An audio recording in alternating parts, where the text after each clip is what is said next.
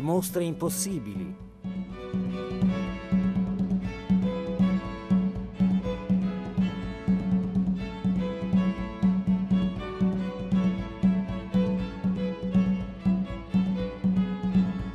Salve, mi chiamo Enrico Morteo e sono un architetto. In realtà da molti anni ciò di cui mi occupo sono oggetti. Sono uno storico del design, dunque mi occupo di oggetti moderni, oggetti che ci sono contemporanei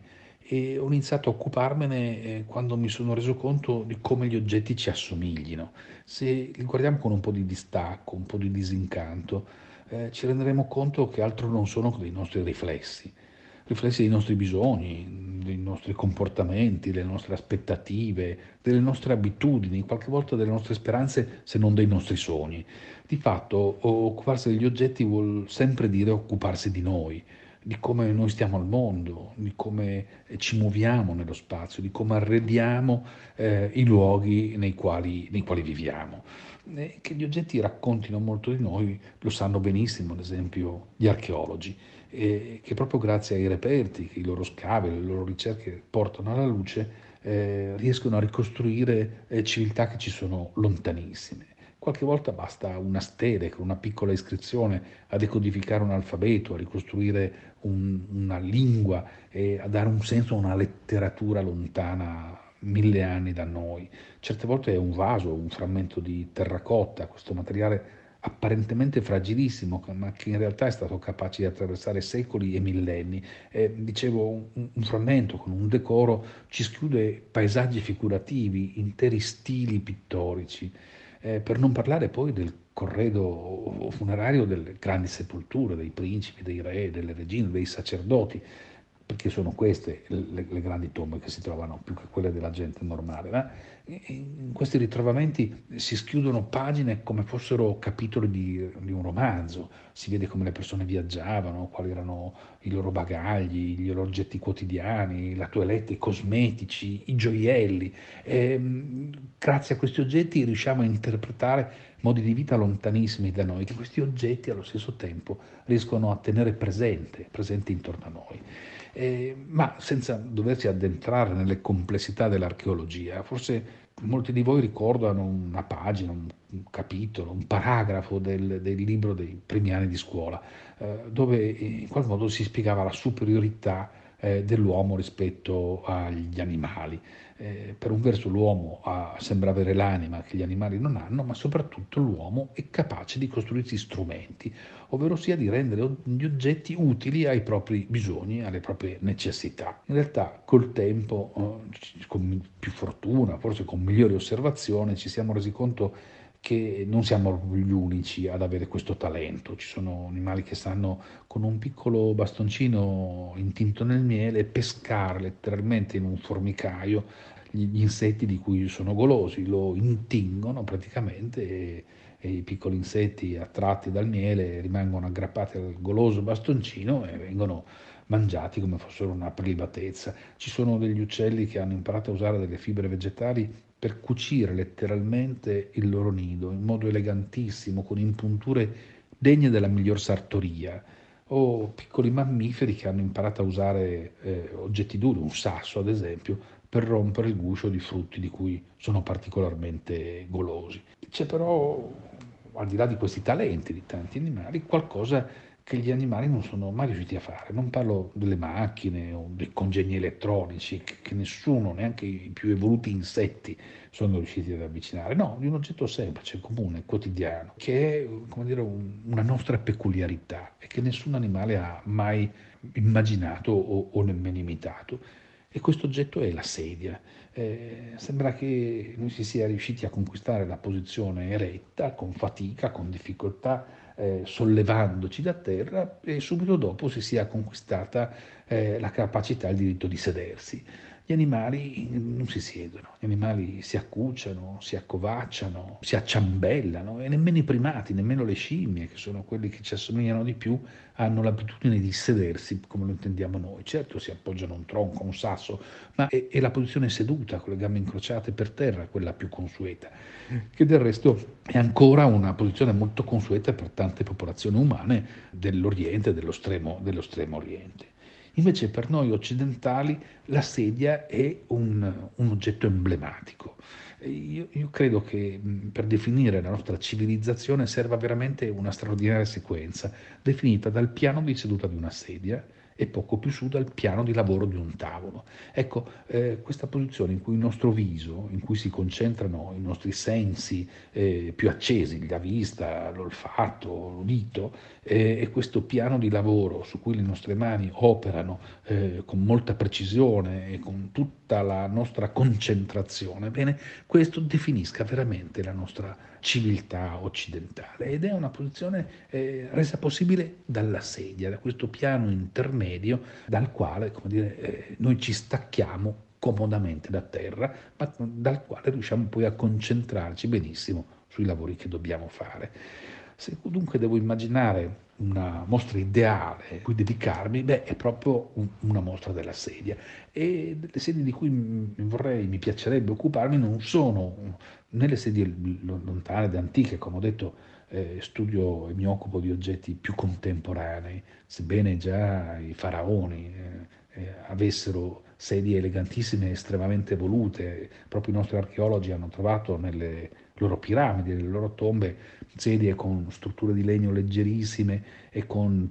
le sedute, gli schienali realizzati con delle pelli tese con grandissima perizia e potremmo quasi dire con grande modernità, ma eh, in realtà mi interesserebbero delle sedie più, più, più comuni, certo il trono, che è la sedia per antonomasia della nostra storia, della nostra civiltà, la sedia dell'autentico privilegio, il trono, lo scettro, la corona, eh, come dire, sembrano essersi caricati di tutti i valori, tutti i significati che noi gli abbiamo attribuito di potere. Conquistare il trono eh, vuol dire veramente impossessarsi de, de, del potere, tant'è che ancora oggi se aveste l'avventura di entrare in una stanza in cui siete attesi dalla regina Elisabetta, voi dovreste rimanere in piedi mentre lei potrebbe accogliervi da seduta e voi dovreste attendere un suo segno, un suo assenso per potervi sedere. Sedersi è un grande privilegio.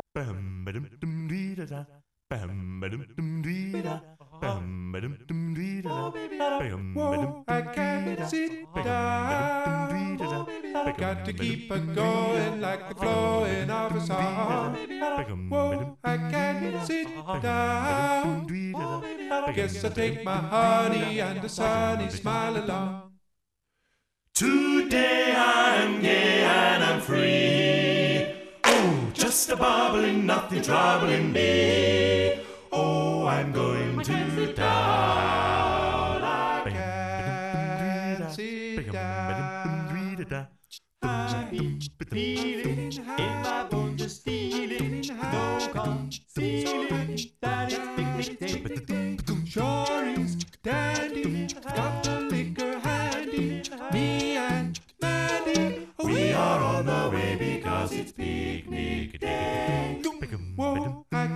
sit down. I got to keep a drumming like the thumping of a drum.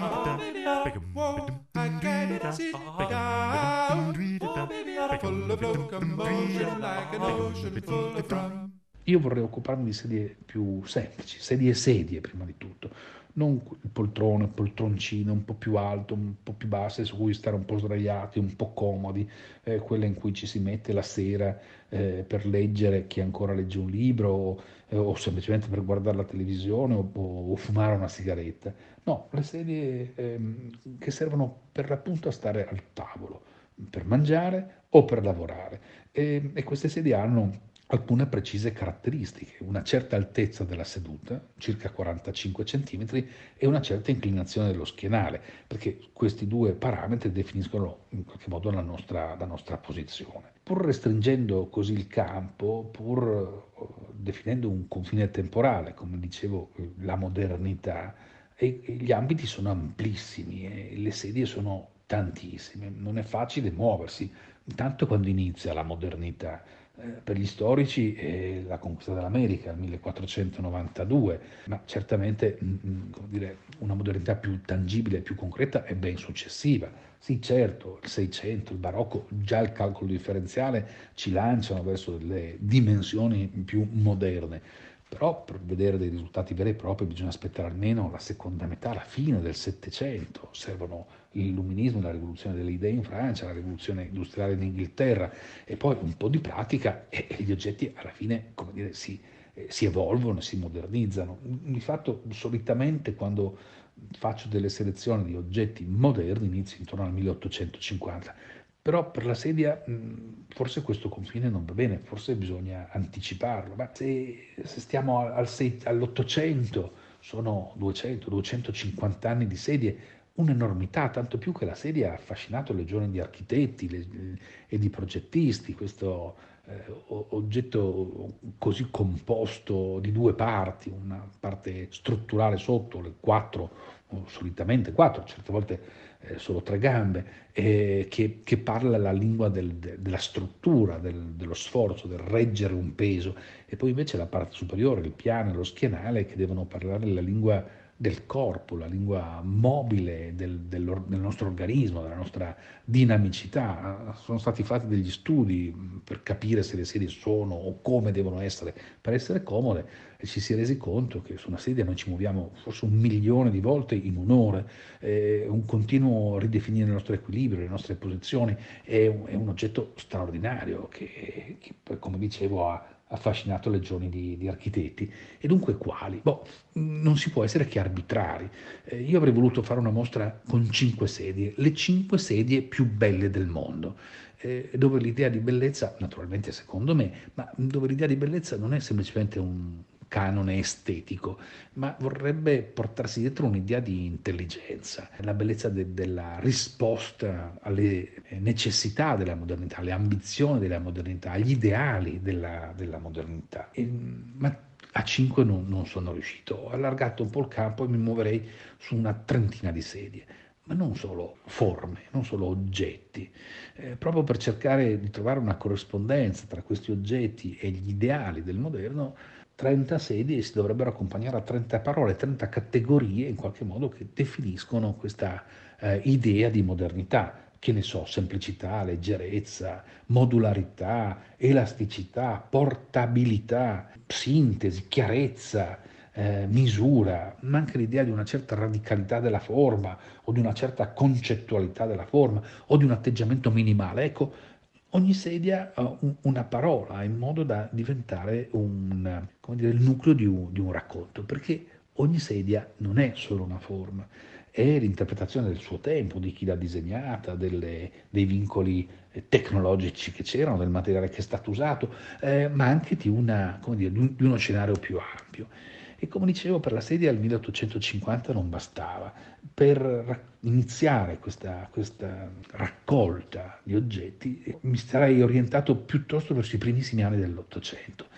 e sarei andato a Chiavari. E la sedia prescelta è la sedia leggera di Chiavari che credo molti conoscono come Chiavarina. Perché? Perché a Chiavari? Perché ai primi dell'Ottocento? Perché negli ultimi anni del Settecento nella città Ligure fu fondata una società economica, una, un ente morale il cui scopo era quello di accrescere e migliorare i commerci, l'agricoltura, eh, l'artigianato, eh, educando, insegnando ai, agli artigiani e agli agricoltori come comportarsi meglio, un ideale illuminista straordinario, l'idea che il progresso passi attraverso eh, l'istruzione. Presidente e promotore della società economica dell'ente morale, il marchese di Valora, di ritorno da un viaggio a Parigi, portò con sé eh, nel 1806-1807 alcune seggioline in stile impero eh, che aveva spazzato via gli eccessi del barocco e che aveva riportato le forme a delle linee più semplici ed essenziali e le aveva portate come modello da offrire agli artigiani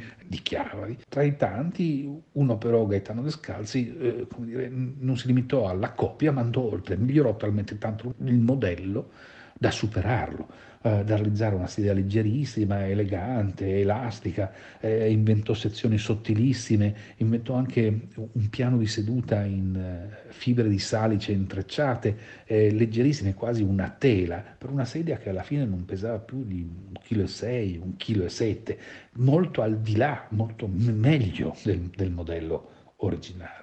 Ecco, è, è questo un po' l'idea di non esporre una sedia, ma esporre un, un racconto.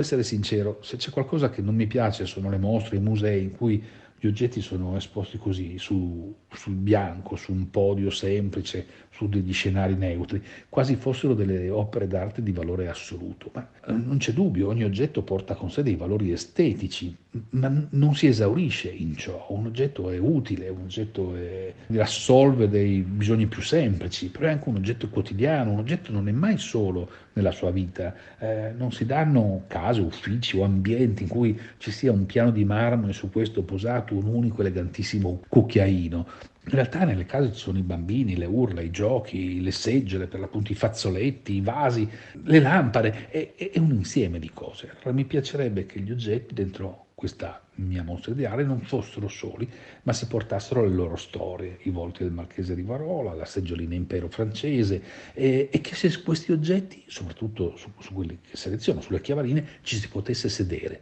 Eh, gli oggetti, a differenza delle opere d'arte, eh, non sono solo da contemplare, sono da usarsi per, per l'appunto. Vorrei che tutti avessero idea di quanto pesano, del calore del materiale, della trama, se sono lisce o se sono ruvide, insomma restituire la profondità di, di questi oggetti. Dicevo, bisogna essere arbitrari per fare una mostra di 30 sedie delle centinaia di migliaia che sono state disegnate e, e sicuramente mi sarei lanciato in una arbitraria selezione, ne avrei scelte eh, sei o sette, sette italiane, sette americane, eh, sono cinque di area tedesca, eppure come dire, è lì che ci fu la Bauhaus, lì eh, in Austria ci furono la Venire Werkstätte, cioè eh, i prodromi della, della modernità, eh, però lo devo confessare, non, non sono le sedi delle avanguardie quelle che mi piacciono di più, sono certe volte dei veri e propri manifesti ideali, dei concetti, ma, ma non sono così agili ehm, per, per la vita normale e, e quotidiana.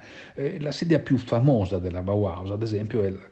la sedia cosiddetta con due sole gambe, la sedia in tubo metallico fatta da uno schienale, naturalmente poi il tubo piega, gira, descrive, disegna la seduta, ancora una volta lo stesso tubo scende verticale per disegnare le gambe davanti e poi le gambe dietro non ci sono perché in realtà il tubo eh, piega ancora una volta a terra e definisce una base d'appoggio sufficiente a dare stabilità alla, alla seduta. Eh, il primo a immaginare questo schema, che peraltro realizzò con dei semplici tubi del gas, dei, dei tubi con dei giunti, dei tubi zincati, fu un olandese, Mart Stam, eh, che ne parlò e ne elaborò il concetto durante una delle sue visite alla Bauhaus. Qui eh, chi la sviluppò in realtà in una maniera più compiuta eh, fu Marcel Breuer, che prima fu studente, poi divenne professore della, della scuola, responsabile prima della falegnameria e poi del laboratorio dei metalli, e che disegnò questa sedia con delle sezioni migliori, più efficienti,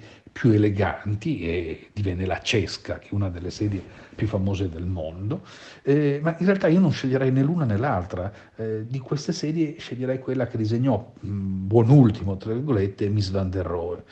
Egli prese il modello, disegnò certamente quello schienale con semplicemente un profilo in tubo metallico che poi diventa il piano di seduta, ma le gambe davanti Miss non le disegna dritte che scendono a terra, le disegna come un vero e proprio arco, l'arco di una molla. E con grandissima semplicità e leggerezza a quella sedia attribuisce il dono della eh, elasticità, la rende confortevole e comoda semplicemente con il molleggio naturale di quel tubo metallico. Ecco, eh, mi piacciono queste sedie che sono un pochino più evolute, perché nel presentare quella sedia bisogna raccontare le altre, quelle che ci sono state prima, bisogna raccontare di questa Europa che ha dovuto, come dire, lacerare la propria storia, disfarsi di secoli, di stili, di estrema raffinatezza, di artigiani bravissimi e invece affidarsi semplicemente al, al tubo piegato da una macchina, questo tubo lucidissimo, così esile, così sottile, quasi trasparente, che serviva però a proiettarsi in un nuovo futuro. Lacerazioni che gli Stati Uniti, ad esempio, non hanno conosciuto. Gli Stati Uniti sono più fortunati da questo punto punto di vista. E la storia l'hanno abbandonata nelle onde dell'Atlantico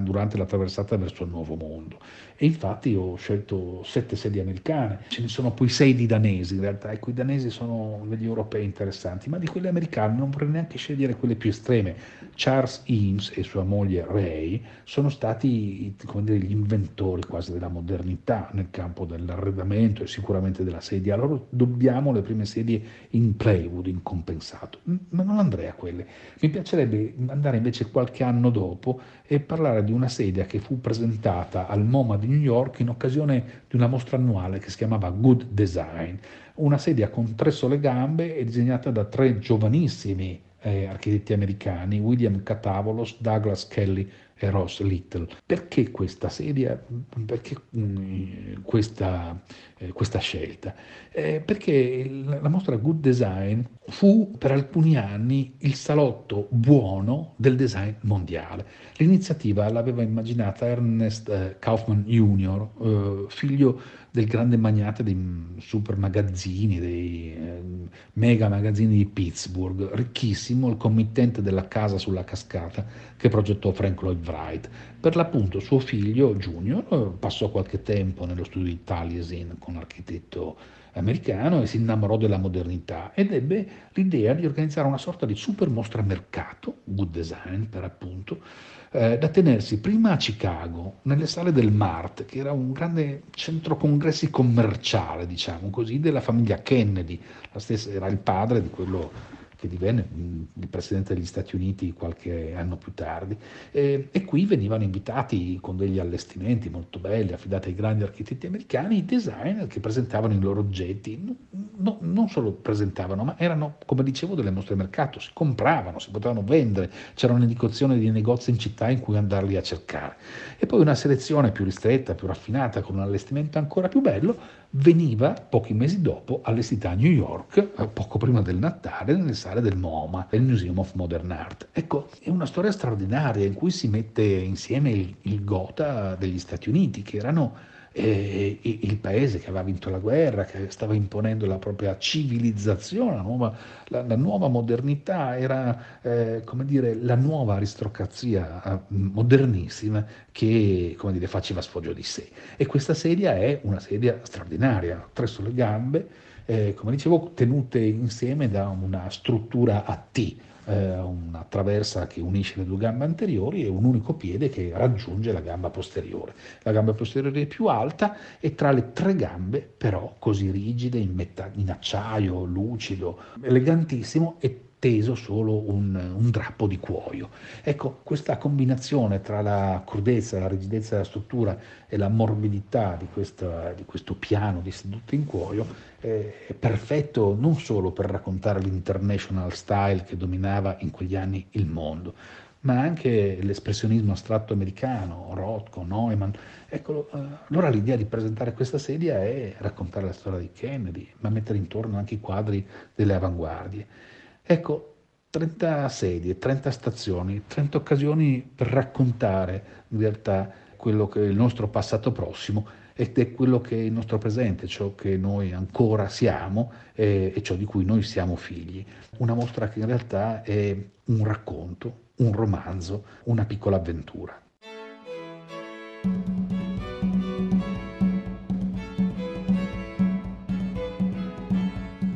Avete ascoltato Le mostre impossibili, riascoltabili su radio3.rai.it e su RaiPlay Radio.